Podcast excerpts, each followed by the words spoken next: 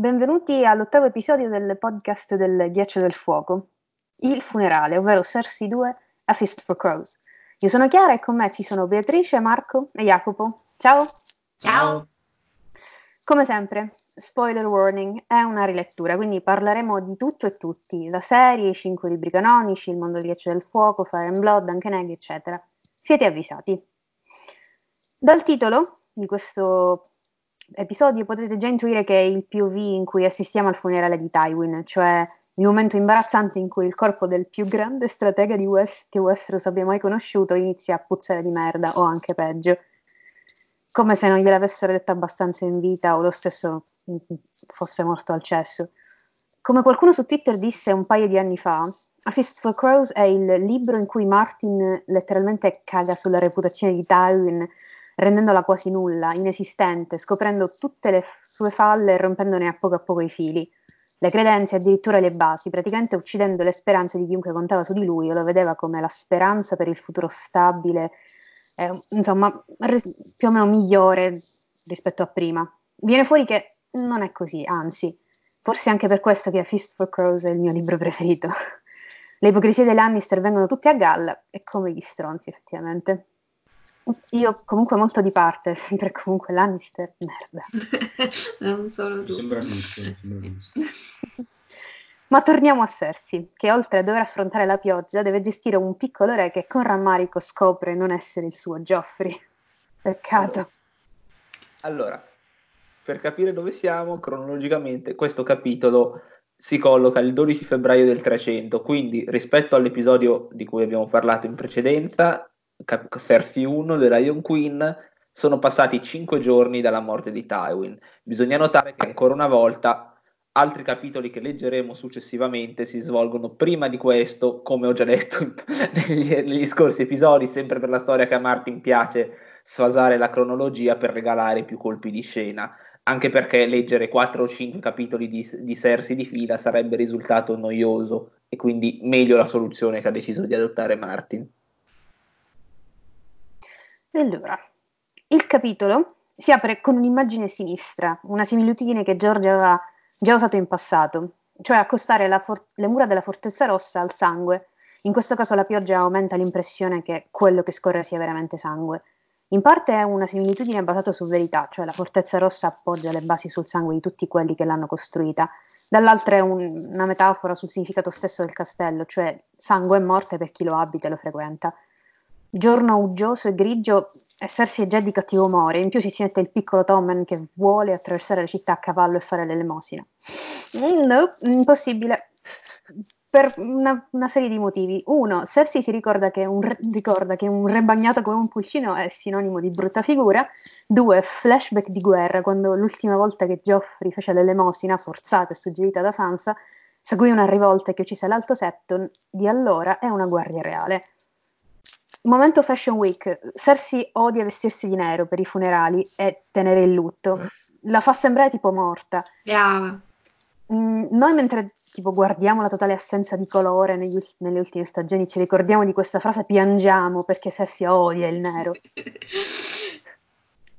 Tra parentesi, i vestiti delle ultime stagioni fanno davvero schifo, sì. tutti quanti tranne il vestito dell'incoronazione di Sansa, ma quello l- bellissimo, quello bellissimo l'unico, l'unico sì. non salva assolutamente insomma, tutto, tutta la stagione. D'altra parte, però, ricordiamo anche che Cersei, comunque, tornando al capitolo, ha già indossato vestiti neri, eh, cioè per il periodo di lutto di Geoffrey e dopo la morte di Re Robert. In particolare, dopo la morte di Robert, in, eh, il vestito nero che ha indossato era particolare, era, ed è stato usato più che altro per vendetta. Infatti, quel vestito nero era ricoperto di rubini, molto simile all'armatura che Rhaegar indossava durante la battaglia al tridente. Come si dice, la vendetta è un piatto che va servito freddissimo.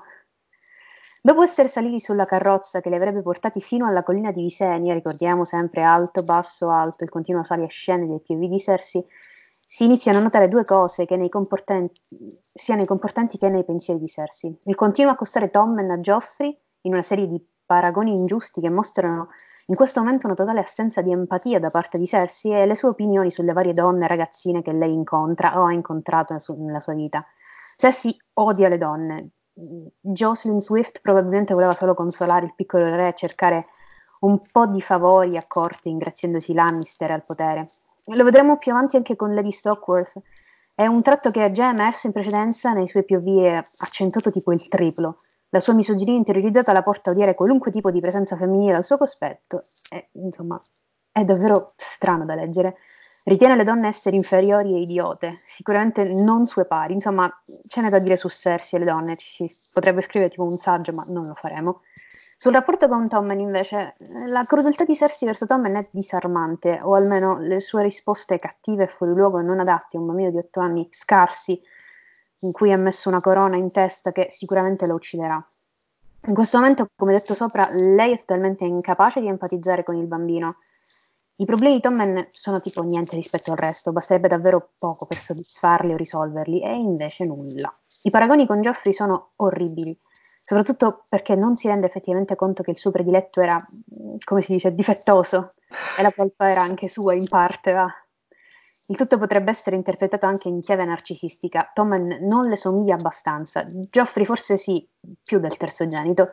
Per quanto riguarda l'incapacità di empatizzare, è ovviamente tutta suo padre Mm, insomma, ovviamente c'è di più, molto di più. Non per giustificarla, perché con Tommen si rivelerà molto crudele anche in futuro, ma possiamo provare a capire le motivazioni del suo comportamento in questo momento. Cioè, lei si è ritrovata da un giorno all'altro senza il padre che lei pensava un dio, quindi senza una rete di protezione sotto di lei che le attiva le cadute, legacy cazzate. Con in mano il governo di un regno che rigetta attivamente il regime Lannister, sola, paranoica e disperata. Insomma, non è esattamente il momento migliore per Cersei, ma in realtà non lo sarà mai. Cioè, da qui in poi solo guai. Tutto questo per dire che comunque c'aveva le sue ragioni per girarsi male col ragazzino, va. Beh, io farei un minuto di silenzio per il povero Tom, cioè lui è un ragazzino dolcissimo, non merita niente di quello che gli è accaduto, quindi la famiglia che si ritrova, la madre e di quello che gli accadrà, quindi la morte a causa di una corona che lui non ha mai voluto, non ha mai aspirato alla corona.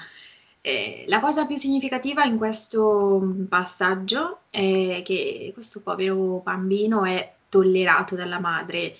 Eh, sì, gli vuole bene per il fatto che è suo figlio, perché comunque Cersei ama tutti i suoi figli, è l'unico tratto che un po' la redime, ma non sopporta il suo essere docile, dolce, sognatore, eccetera. Quindi continua anche post mortem l'adorazione per Geoffrey, che era il prediletto, quello che veniva sempre giustificato in tutto e per tutto, anche quando dimostrava problemi comportamentali eh, gravissimi, in buona parte causati eh, da questo stesso atteggiamento della madre. Probabilmente perché eh, Cersei lo vede più in linea eh, con il modello paterno, cosa che è assolutamente fuori luogo perché Geoffrey non aveva neanche un po' dell'acume politico del nonno e non voleva e non sapeva mascherare la crudeltà dietro le apparenze di eh, nobiltà d'animo, sangue freddo, eccetera, come faceva Tywin. Eh, la cosa continuerà poi, lo vedremo nel capitolo, all'interno del tempio con il paragone tra Geoffrey e Jamie, entrambi vengono definiti True Lion Cubs, cioè veri cuccioli di leone, a differenza di Tommen, mentre non a caso Tommen ama i felini più piccoli e meno pericolosi, cioè i gattini. Gattini piccolini. Continuando. Tom nota come non ci sia nessuno per strada mentre ricorda che per suo padre, Robert, l- Robert, vabbè, il padre di Tom, Robert, ok.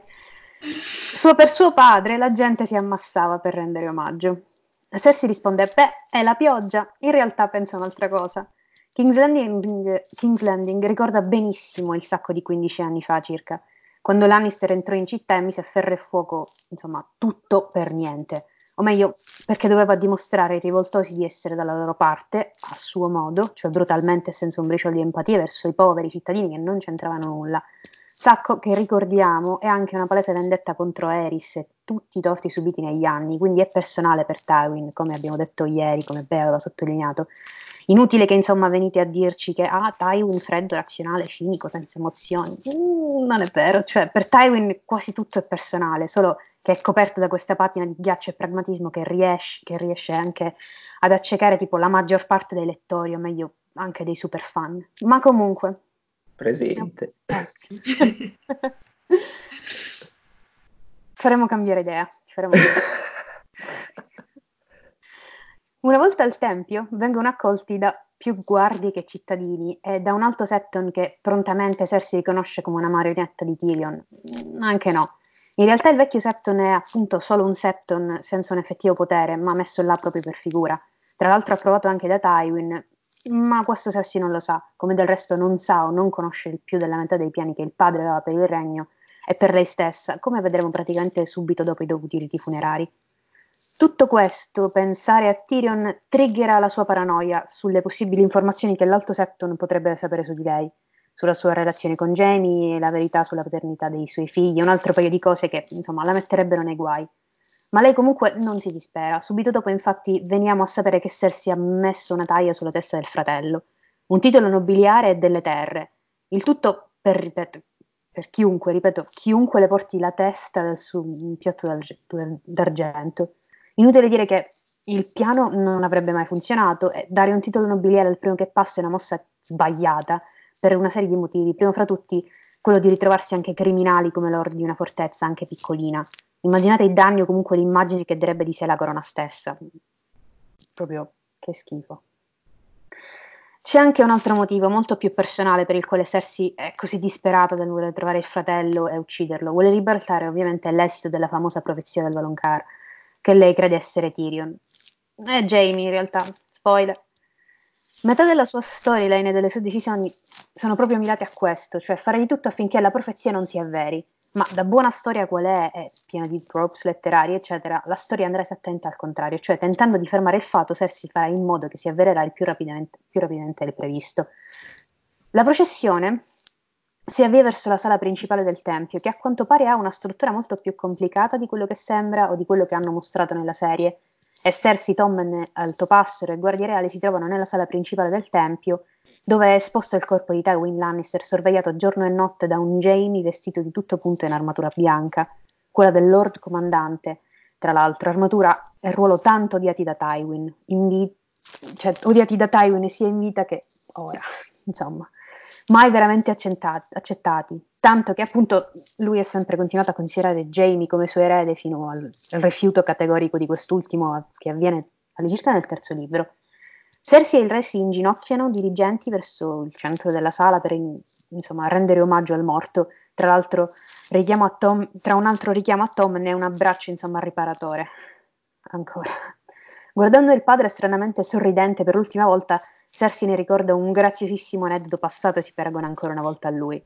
C'è un problema però, ed è un problema molto grosso, il corpo puzza e tutti se ne stanno accorgendo. Ora, questo odore nauseabondo ha principalmente due spiegazioni, Un, una spiegazione metaforica e un'altra teoria.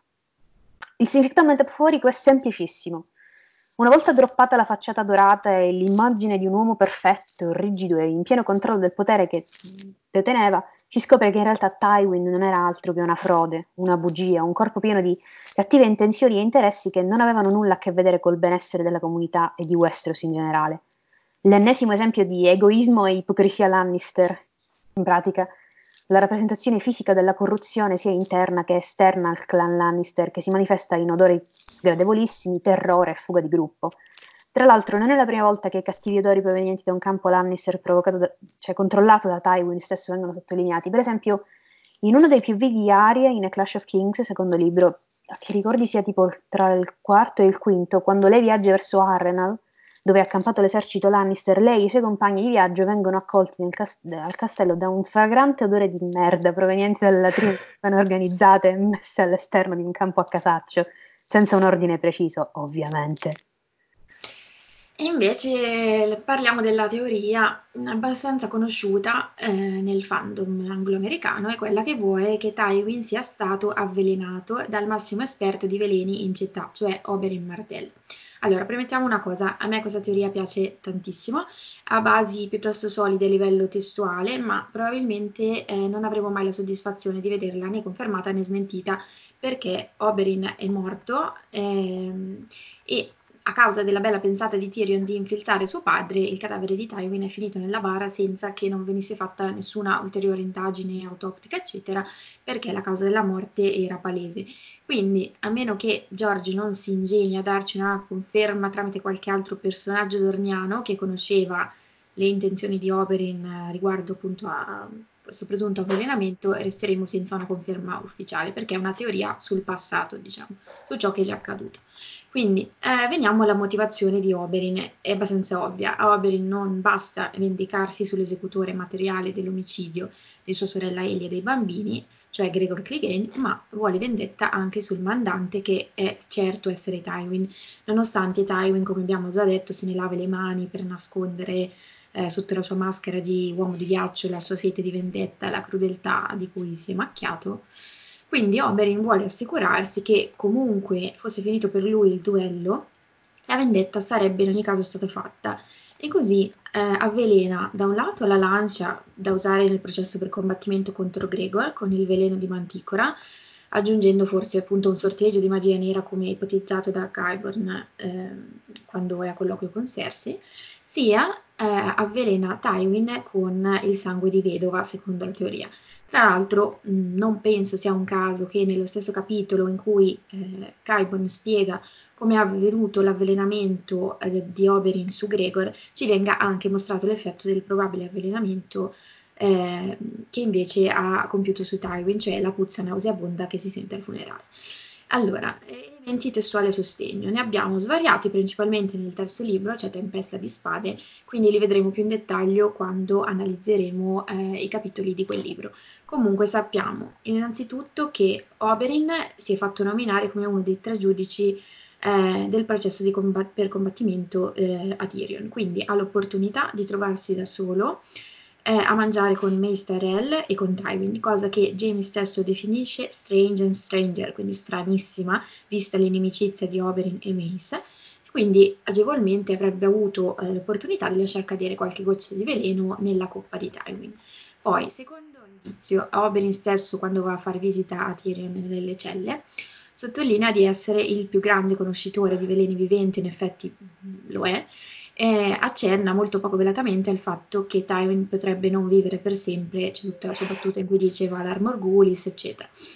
Eh, terzo punto, eh, l'effetto del sangue di vedova che ci viene spiegato dal maestro Paisel, che dice, eh, cito, una pozione crudele, sigilla la vescica e il retto di un uomo facendolo annega- facendo annegare il malcapitato nei suoi stessi escrementi. Allora, Beh, beh, cioè, beh, premetto, nel documentarmi su questi aspetti scientifici ho letto delle schifezze che veramente... bleh, bleh. Comunque, eh, ho fatto io questo lavoro sporco, quindi possiamo riassumere. Comunque, il veleno eh, pare che sigilli gli sfinteri causando un blocco nel retto e quindi la stipsi. Ma quando una persona muore, gli sfinteri tutti quanti si rilassano e quindi ciò che stavano trattenendo esce.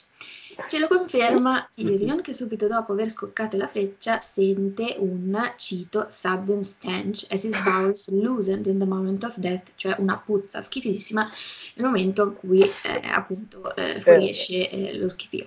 Ordine che viene continuamente, eh, odore che viene continuamente rimarcato da tutti come particolarmente puzzolente, fetido, schifosissimo, indice quindi che eh, la sostanza fosse bloccata da un bel po'. Quindi ricapitolando, Oberyn aveva movente, mezzi, opportunità, tutto. E se volete farvi del male andate a leggere le spiegazioni scientifiche eh, che ho letto sul blog di Nobody Suspects the Butterfly, che è una mod di SOIF University che fa l'infermiera, quindi direi che è abbastanza...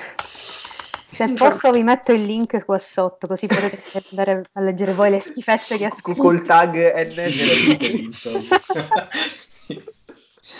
Poi a partire da questa teoria ci sono anche, ehm, c'è un aspetto che andrebbe, eh, di, di, cui bisogna parlare, o, appunto se questa teoria risultasse vera, se questa va a influire o no sulla trama e anche su, ehm, sui personaggi stessi che sono coinvolti e anche quelli che sono coinvolti indirettamente. E a livello di trama in realtà è ininfluente perché appunto, come aveva detto prima Bea, eh, morendo Tywin, morendo Oberyn, eh, il cadavere sepolto, eh, Oberyn non potrà più dirci se la, lui è avvelenato oppure no, non, non, non c'è un, eh, come dire, non, um, non va a, a, a, cambiare quello che è successo, perché alla fine Tywin è morto, Oberyn è morto e Tyrion nel suo processo, eh, anche se è fallito, in un certo senso lui è fuggito, quindi non, non scombussola i piani de, dei libri di Martin. Si potrebbe pensare se appunto eh, risultasse vera come cosa, che probabilmente non verrà mai appurata, eh, poteva essere magari un, un, piano iniziale di Martin per uccidere Tywin. Magari lui non aveva previsto eh, l'assassinio da parte di, di, Tyrion e magari appunto eh, Tyrion perdeva comunque il, il processo del il duello, eh, però moriva comunque Tywin per via del, del veleno ovviamente poi ha, eh, cioè non si sa ovviamente, questa è una congettura mia, ehm, ovviamente poi ha optato per, uh, per, comunque l'assassinio da parte del figlio che è, è molto più, uh, come dire, è, ha un, è un, effetto scenico molto più, più, interessante rispetto ad uno che muore avvelenato sul cesso. Molto, ecco, molto diciamo. più pathos, insomma. Esatto, molto più pathos.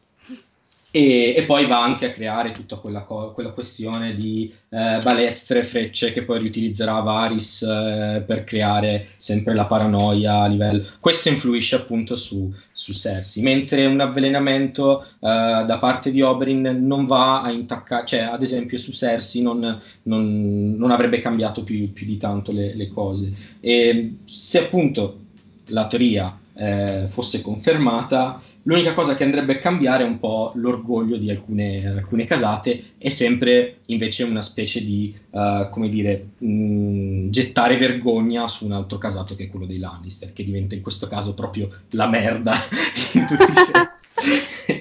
invece nel caso di, dei Martell sarebbe appunto una vendetta compiuta perché finalmente Elia Martell ehm, ha, ha, ottenuto la sua vendetta. Ehm, è morto il mandante in teoria è morto anche l'esecutore, ma sappiamo che eh, Insomma, no. è una specie di non morto. Ecco, eh. quindi...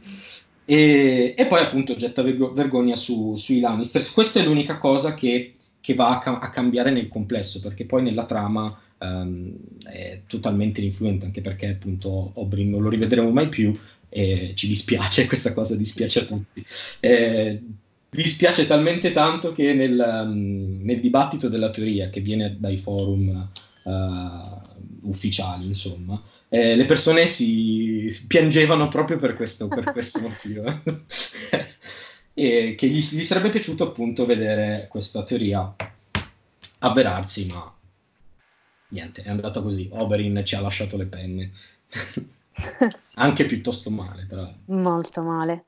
Eh, a me personalmente piace, però ecco l'unico dubbio che io mh, insomma ho riguardo anche l'avvelenamento è il fatto che eh, sempre ricordando eh, tutti i discorsi che Doran fa ad Ariane, soprattutto durante il suo ultimo capitolo in A Feast for Crows, eh, io non avrei assolutamente pensato che nei piani di Doran ci fosse l'avvelenamento di Tywin, cioè per me eh, questo non era, non era, mai stato concordato tra i fratelli, nel senso che se, mh, a quanto si è capito, eh, Doran voleva far soffrire Tywin esattamente come eh, lui e i suoi mandanti, i suoi sagnozzi avevano fatto soffrire Elia e i suoi figli, quindi i nipoti di Doran, sarebbe stato un po' out of character per quanto riguarda insomma, il carattere di Doran, uccidere Tywin in questo modo, così non velocemente, però insomma, in un modo non eclatante. Mm, però c'è da dire anche che Oberyn non si aspettava questa situazione di processo, lui non aveva idea di questa inimicizia tra Tyrion e la sua famiglia, perciò potrebbe anche darsi che ha, ha improvvisato un po' no, le no, cose, sì, ha colto l'occasione piano... per... Oberyn era una testa sì. calda alla fine. Esatto. Esatto, cioè è vero che è un po' strano, Quindi come dice Chiara, perché lavorano insieme mai. di solito. Eh, cioè di solito si dice è come la vipera e l'erba, lavorano insieme, però in effetti era una cosa non pronosticata, quindi può essere un'idea sua, però a questo punto non ce la confermerà mai nessuno. Ah, no, no, È dura trovare un personaggio che lo possa confermare. Certo, poi mh, c'è sempre l'idea che il veleno avrebbe agito comunque lentamente, quindi eh, l'idea di eh, prolungare la sofferenza era comunque là. Quindi non, non, non avremo assolutamente mai una conferma di questa teoria, però interessante. Ovviamente fateci sapere cosa ne pensate. Continuiamo. Allora, Cersei si guarda attorno per avere un'idea di chi la circonda, in ordine. Kevan e Lancel, Lord uh, Giles si legge? Insomma, Paisel, che lei accusa di aver trascurato il corpo del padre, e i Tyrell in blocco. Finiti i canti, mh, mm, insomma, parlerà più o meno con tutti, ognuno di loro chiedendole un favore o porgendole le condoglianze. Eh, I primi con cui parlerà saranno Lord e Lady di Stockworth, una casata delle terre della corona che in teoria Cersei farebbe bene a tenersi buona, dato che sono stati loro a salvare la capitale in tempi di carestia quando i Tyrell hanno deciso di tagliare qualunque fonte di cibo e risorse provenienti dall'altopiano pochi mesi prima. Invece l'interazione è piuttosto innocua, come al solito però Cersei odia le donne. Che la proposta di Lady Falise non fosse effettivamente una delle più felici, cioè chiamare il bastardo della sorella Tywin, soprattutto in quel contesto, è assolutamente vero, ma rispondere in quel modo non era necessario. Anche perché dico, mh, è un problema perché delle terre della corona, per esempio, noi non sappiamo assolutamente niente, nemmeno nel mondo del ghiaccio del fuoco c'è scritto così tanto, eh, ed è strano. Successivamente, tornando al capitolo, incontra prima, prima, Kevin, con il quale dovrà poi insomma, incontrarsi in privato in seguito, e poi il figlio Lancel, che è il sostituto di Jamie, che lei e Tyrion si sono rimparlati nel secondo libro, decidendo di farne un, un po' quello che volevano. Ora è solo l'ombra di se stesso, a causa delle ferite ricevute durante le acque nere. La conversazione è un continuo minimizzare da parte di Cersei i problemi di Lancel, causati in parte da lei e dal fratello i traumi del ragazzo sono evidenti, eppure sono accantonati, è semplice malessere passeggero da Cersei. Il fatto è che Cersei non, ha, non è mai importato del ragazzo, né quando l'ha invitato nel suo letto né dopo. Per lei era solo un mezzo per un fine, non un essere umano. Un po' come tutti i Lannister trattano i sottoposti o chiunque non sia loro. Da questa breve conversazione sappiamo che Tywin ha assicurato un altro castello ai Lannister, questa volta nelle terre dei fiumi, in modo da solidificare la presa di quel territorio, controllare l'area dandola a persone fidate, stabilendo in questo modo una terza linea Lannister, oltre a quella di Castelgranito e Lannisport. Peccato che non funzionerà nulla di tutto ciò. Le terre dei fiumi rifiutano categoricamente qualunque tentativo Lannister di riconciliazione e ha ragione, voglio dire, nessuno mai dimenticherà lo scempio delle nozze rosse, lo faranno pesare soprattutto a Jamie nel suo viaggio verso le delle acque e durante l'assedio. Eh, l'ennesima unione con i Frey assolutamente non porta tanti benefici, soprattutto se considerati dannati e maledetti per aver violato una legge sacra. In pratica questo mostra quanto il regime Lannister sia debole e non capisca affatto le esigenze delle terre che va conquistando con la forza e tenendo col pugno di ferro. Um, altro che aiutare i lord sconfitti ad alzarsi. Qua effettivamente sta succedendo l'opposto, cioè senza contare che ormai non si può più fare affidamento sull'Ansel perché la sua conversione è vicina e quindi seguirà poi il suo completo rifiuto mh, per le armi e insomma la violenza.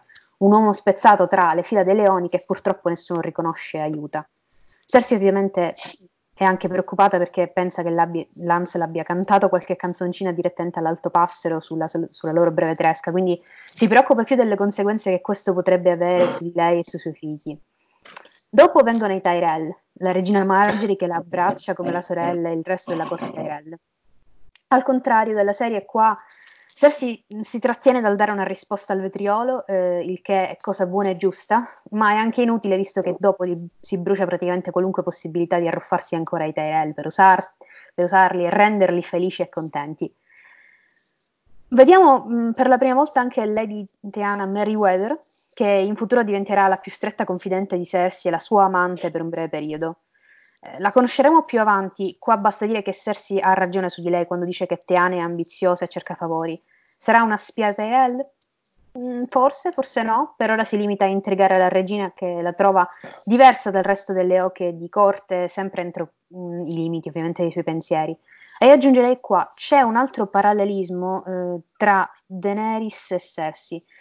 Eh, è strano, mh, mm, tipo mh, va così, Cersei sta a Teana come Daenerys sta a Irri, però ovviamente il contesto è tutto diverso, soprattutto tra eh, Cersei, eh, tra Daenerys e Irri non c'è una questione di dubbio consenso, comunque mh, al, quasi al limite dello stupro, quindi ne, ne riparleremo più avanti, mh, ora, per ora basta soltanto accennare. E ora la nota dolente, i Tyrell. Mace e sua madre, la regina di spine. Da questa conversazione emerge come in realtà Cersei sia all'oscuro dei piani del padre, per lei, Jamie e Tyrion. La totale assenza di comunicazione tra padre e figli in passato ha portato a problemi e a quanto pare anche dall'oltretomba continua a darne. Tywin infatti avrebbe promesso una posizione nel concilio ristretto a Garth il Grosso. Uh, ok, in, nell'originale Garth the Gross, che insomma la traduzione non è esattamente uguale, Dico, porca miseria, Altieri. Cioè, io ho capito, vuoi rendere questa allitterazione con Gart il grosso, Gard gross, ma non è questa la traduzione, perché miseria. Cioè, il significato originale si perde. Qual è il Cioè, significato c'era originale? Grezzo Esatto. dare se volevi avere una, un'allitterazione. Sì, esatto, cioè il, il nome vuol dire che lui fa tante puzzette, perché non è grosso. Vabbè, ovviamente, insomma, qualche svarione. Va bene, uh, dopo aver alterato il nome di questa persona, insomma, andiamo avanti. In ogni caso, un modo per rendere, insomma, l'elezione di questo Garth al concilio ristretto re- avrebbe reso felice Ma- Mace senza coinvolgerlo direttamente negli affari del regno, tenendolo quindi a debita distanza, tanto da non dargli abbastanza da farlo gonfiare, ma vicino da poter comunque tenerselo buono e mostrarsi generoso e magnanime. Una mossa sicura per continuare a tenersi buoni Tyrell senza mai dare loro la soddisfazione del comando, cosa che però Cersei non ha capito, o almeno ha capito molto molto male. Quello che ha capito è allontanare i Tyrell dal governo centrale senza dargli nemmeno le briciole, perché loro sono delle sanguisughe volta gabbana pronta al complotto, il che è tipo ironico al massimo, perché i Tyrell non sono altro che Lannister profumati con un sigillo familiare diverso. Solo che molto più bravi a usare il soft power e hanno ancora problemi con la posizione all'alto giardino. In pratica, se si nega ai Tyrell le loro briciole, pensando che volessero addirittura accaparrarsi la posizione di primo cavaliere, beccandosi le risposte al veleno di Olenna e negando agli azionisti di maggioranza del governo la loro parte. Insomma, Olenna in questa interazione è davvero cioè, figa. Eh, nella serie TV, secondo me, hanno davvero mh, catturato la sua essenza, anche se, insomma, non è stata mh, tra le migliori rappresentazioni. Lei stessa, cioè Cersei, mh, mente riguardo a Lord Giles. Ancora infatti non ha chiesto al vecchio malato di tubercolosi mh, se fosse disponibile per la posizione. Quella che dà è una risposta frettolosa pensata probabilmente sul momento. Intanto Olenna preme sul matrimonio Margery Tommen. Lei non se ne andrà dalla capitale finché non vedrà suo nipote, sua nipote di nuovo regina accanto al piccolo re. Insomma, abbastanza esplicita la vecchia. Il matrimonio lo vedremo tra qualche più e avremo modo di approfondire le paure di Cersei riguardo all'argomento. Sta di fatto che in questo momento lei tenta di rimandare il più possibile la cerimonia per svariati motivi, tra cui non dare ulteriori soddisfazioni ai Tyrelli e la giovanissima età del re. Tommen ha tipo 8-9 anni, quindi sarebbe un po' assurdo farlo sposare ora, anche se, insomma, la politica lo richiede. Finiti convenevoli, è tempo di tornare alla fortezza. Tommen può andare a cavallo perché fortunatamente non piove più, mentre lei si occupa di Lord Giles e eh, della posizione di maestro del conio, che avrebbe tranquillamente ridato a dito corto, mannaggia a lui, nella speranza che i lord della valle l'avrebbero presto buttato fuori e lui sarebbe tornato strisciando a chiedere di nuovo il lavoro. E gli piacerebbe Cersei, infatti. piacerebbe a tutti i Lannister. Una volta nelle sue stanze incontra l'inquietante Kiburn, che le ricorda il nonnino preferito di ogni bambina. Comunque okay. a me anche l'attore ricordava il nonnino preferito di ogni bambina, cioè la cosa è un po' inquietante. Eh, sì, sì. Ma In effetti... A te, a me no.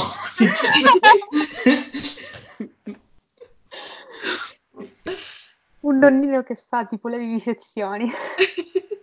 A me dava più l'idea di nonnino Mester Lubin, l'attore. Sì, anche sono d'accordo con Marco. Keyboard era un po', un po creepy. Keyboard era tipo il pedofilo. Invece. Esatto, da quell'idea. Kiburn eh, è nelle stanze di Cersei per informarla sui progressi dell'investigazione che, che le aveva affidato. Kiburn le racconta praticamente cose che già sa, un carceriere scomparso di nome Rugen, che è Varys ovviamente, la descrizione è uguale a quella che fa Tyrion in A Dance with Dragons. Il carceriere capo lo descrive come corpulento, non rasato dalla parlata brusca, è uguale per esempio al Varys che vediamo nelle celle con Ned Stark alla fine del primo libro. La novità sta all'interno della cella invece. Il nonnetto ha trovato infatti una moneta Tyrell risalente ai Gardener pre-conquista, nascosta sotto una pietra. Significato? Creare caos a corte fra le, frazioni, fra le fazioni Lannister e Tyrell. Semplice, lineare, logico. Tutto nell'ottica di creare l'ambiente giusto per un'invasione Targaryen che, oh, Blackfire, che avrebbe liberato Westeros dalle due casate che avevano distrutto il continente con guerra e fame. Ovviamente l'intento era poi quello di perdonare i Tyrell, perché da buoni lealisti sarebbe stato strano punirli al, punirli al pani dei Lannister. Altra novità, Sir Gregor sta, eh, ci sta mettendo troppo a morire e non reagisce all'atto di papavero in quanto ne è assuefatto. Cersei dà la sua autorizzazione alle prime delle tante vivisezioni opera di Kiburn che risulteranno poi in sparizioni di donne, urla notturne, zombie nella Guardia Reale. Altra menzione di, Ta- di non Tywin, scusate, Marwin in questo POV, presenza costante nel libro che mh, verrà svelato alla fine, solo alla fine il, chi è il, questo maestro misterioso.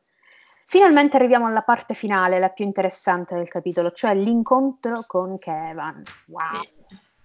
Lampante esempio di errore di valutazione da parte di Cersei, eh, farà tantissimi errori di valutazione delle persone, perché per lei Kevin fino a questo punto è dato per scontato come, eh, cito, un faithful old mastiff, cioè un, un vecchio mastino fedele, un cane obbediente, innocuo, eccetera. Alla fine di questo dialogo invece Cersei dovrà iniziare a ricredersi su di lui, ma comunque è ben lontana da capire a cosa lo zio eh, potrà arrivare. Infatti poi la camminata della vergogna sarà opera eh, dello stesso Kevin. Insomma, la scena è sobria e silenziosa, come normale che sia, e Cersei vuole rompere il ghiaccio e arrivare dritta al punto. Eh, purtroppo le sue speranze vengono infrante quasi subito da un Kevin che è stanco di stare lontano dalla famiglia e che ha comunque le sue cose a cui pensare, tra cui un figlio con una discreta eredità, eh, con una discreta eredità che però sembra tipo morto. Durante le negoziazioni, perché di quello che si tratta, mm, Kevin ci ricorda che ha assistito al litigio tra lei e Jamie, sa che Cersei è disperata e che ha bisogno di qualcuno a più presto. Con grande sorpresa e sdegno da parte della regina reggente, Kevin accetterebbe solo determinate condizioni. Le condizioni sono pesantissime. Se infatti le permette di non sposarsi più perché è libera di scegliere di non farlo, al contrario di quello che avrebbe deciso e imposto Tywin, Cersei dovrebbe comunque lasciare la reggenza del regno allo zio e tornare alla Rocca per ricoprire il ruolo di Lady di Castelgranito. Cersei ovviamente non ci sta, è stanca di aspettare il suo turno e in più le condizioni sono terribili. Sarebbe lontana non solo da suo figlio, ma anche da Jamie stesso, il che è tipo impossibile per lei. E in un impeto di rabbia, dopo un commento davvero poco, poco carino sul suo essere madre, lancia del vino addosso allo zio. Zio che nella sua infinita misericordia comunque le dà un ultimo consiglio prima di lasciare definitivamente la sala con una frase d'effetto. Per il ruolo da primo cavaliere, eh, le due figure più prominenti sono mm, Lord Mattis Rowan e Lord Randall Tarley, Quest'ultimo soprattutto, non che io sia particolarmente d'accordo perché Tarly è Tywin, ma senza le accortezze dello stratega politico e le lungimiranze e la dimestichezza di chi è stato a corte per decenni. Insomma, Kevan suggerisce qualcuno che possa mantenere il pugno duro sulle terre ora controllate dalla corona perché a rischio rivolte, come in realtà sta già succedendo. Vedi la fratellanza guidata da Stoneheart. La chiusura del PV merita in, in, realtà di essere letta, anche se in italiano mi sa che non rende, si perde parte il significato. Quote, tu abbandoni il tuo re proprio quando ha, maggior bisogno, ha maggiormente bisogno di te, gli disse. Tu abbandoni Tommen. Tommen a sua madre. Gli occhi verdi di, te, di Kevan eh, incontrarono quelli di Cersei. Non c'era esitazione nel suo sguardo, nessun ammiccamento. L'ultima goccia di vino tremolò sul, sulla sua barba e infine cadde. Ae, sua madre, ripeté in tono remoto. Dopo, uno, dopo una pausa e anche su un padre, suppongo. Ecco, nella versione originale l'ultima frase dovrebbe essere così, anche suo padre, suppongo, facendo implicitamente capire a Cersei che lui sa dell'incesto. In italiano purtroppo il possessivo salta, non si sa perché. Altieri, buonanima, ma perché? Poverino. Poverino. Vabbè, lui un po' mi fa pena, dai. Eh, non era nemmeno un traduttore, porca miseria. E eh, vabbè. È per quello che mi fa pena. Va bene, dai, dai, stiamo finendo. Allora, su, c'è un interessante passaggio durante il discorso che Kevin fa a Cersei con eh, un riferimento alle ricchezze che ogni figlio di Titus ha come eredità. Il passaggio rivela che tutti, o almeno i rimanenti, cioè lui e credo solo Jenna, eh, sufficien- abbiano sufficienti risorse da poter creare problemi militari e che queste sostanze sono insomma, dovute sia alle ricompense che Tywin elargiva ai fratelli, sia al fatto che Titus non ha lasciato al caso nessuno dei suoi figli. Noi conosciamo Titus come una sorta di eccentrico pazzoide per bocca di Tywin e di gente che lo elogia, come per esempio Kevin o il maestro che ha scritto The World of Ice and Fire. Può darsi che fosse in realtà non simile a Tyrion, ma comunque molto più una persona umana rispetto a come lo descrivono loro un lord generoso, ovviamente magari un po' spendaccione, che sapeva comunque donare il giusto compenso a chi lo meritava. Diversamente da Tywin, i cui regali hanno spesso un doppio fine eh, di punire chi li riceve, la nomina di Tyrion per esempio a maestro del conio, il trattamento riservato a Vargold. Insomma, non ci stupirebbe se Titus, trattato come uno scellerato, fosse in realtà semi-lungimirante, insomma, qualco, qualcosa del genere, e avesse voluto evitare invidie e rivalità che si scatenano quasi sempre tra l'erede e i suoi fratelli, lasciando a ciascuno una fetta di eredità importante. Diciamo che Titus ha lasciato una generazione di figli che in teoria dovevano andare d'accordo, ma in realtà poi Tywin ha rovinato i, rapport- i rapporti, almeno con Tyget, eh, se non con gli altri, mentre insomma ha allevato poi una generazione di figli che si odiano tutti l'uno contro l'altro, insomma si odiano tutti. Ora, ultime riflessioni. La paranoia di Cersei d'ora in poi sarà un tema centrale in questi, ultimi, in questi capitoli. Lei vuole essere Tywin, si considera la sua copia al femminile, il che è un paragone interessantissimo se si pensa che la sua possibile nemesi, Daenerys, viene costantemente accusata a Aegon il Conquistatore. Cito, Aegon con le tette. Ma vedremo più avanti cosa significa, anche perché non è il primo paragone che si avrà tra la madre dei draghi e la madre della follia, come detto anche in precedenza. Cersei si sta piano piano trasformando in Aerys senza volerlo, come penserà giustamente Jamie. La sua paranoia, la sua attrazione per l'alto fuoco, le sue decisioni mh, povere di lungimiranza e atte a soddisfare solo i suoi piaceri momentanei la accostano più all'ultimo sovrano Targaryen che al padre che tanto ammira. In ultimo, ultimissimo davvero, giusto per concludere le riflessioni su questo POV. Ne ha già parlato Bea lo scorso episodio, ma vogliamo approfondire un attimo giusto per dare qualche informazione in più anche sul metodo di scrittura di Martin e su come la storia cresce insieme a lui e agli stessi personaggi. C'è la diffusissima convinzione che Cersei sia tremendamente stupida e inetta. In qualche campo lei, in qualunque campo si applichi tenti di agire. C'è qualcuno che pensa che sia così? In realtà per me non lo è.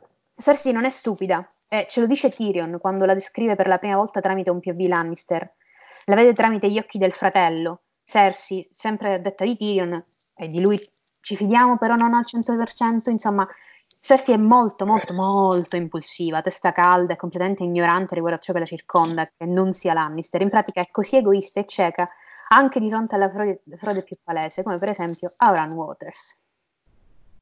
Ripetiamo, Cersei non è stupida. Esempio lampante, la presa del potere di Geoffrey, sempre come esempio portato anche lo scorso episodio, è stata gestita in modo magistrale, con scaltrezza ammirevole. Ma questo è stato il suo, colpo, il migliore, cioè da quando è entrata in guerra Stannis il suo piano tattico è tipo di una miopia assurda. Il punto è che il gioco del trono è letteralmente una partita a scacchi, è una competizione troppo grossa e piena di variabili per pensare di poter controllare la scacchiera da soli, specie in un contesto dove c'è gente furba quanto lei i Tyrell, meglio organizzati comunque, o molto più intelligenti e informati, Viles e Petir.